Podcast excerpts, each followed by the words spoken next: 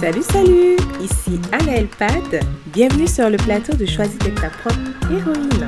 Je suis chrétienne, auteure, coach en développement personnel et conférencière.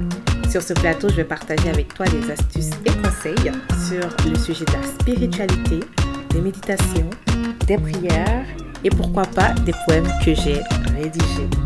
Allez, on se retrouve de l'autre côté. D'ici là, je te souhaite bonne écoute. Aujourd'hui, on continue sur la série des fruits de l'esprit. Donc aujourd'hui, je vais te lire mon poème sur la bonté. Commençons.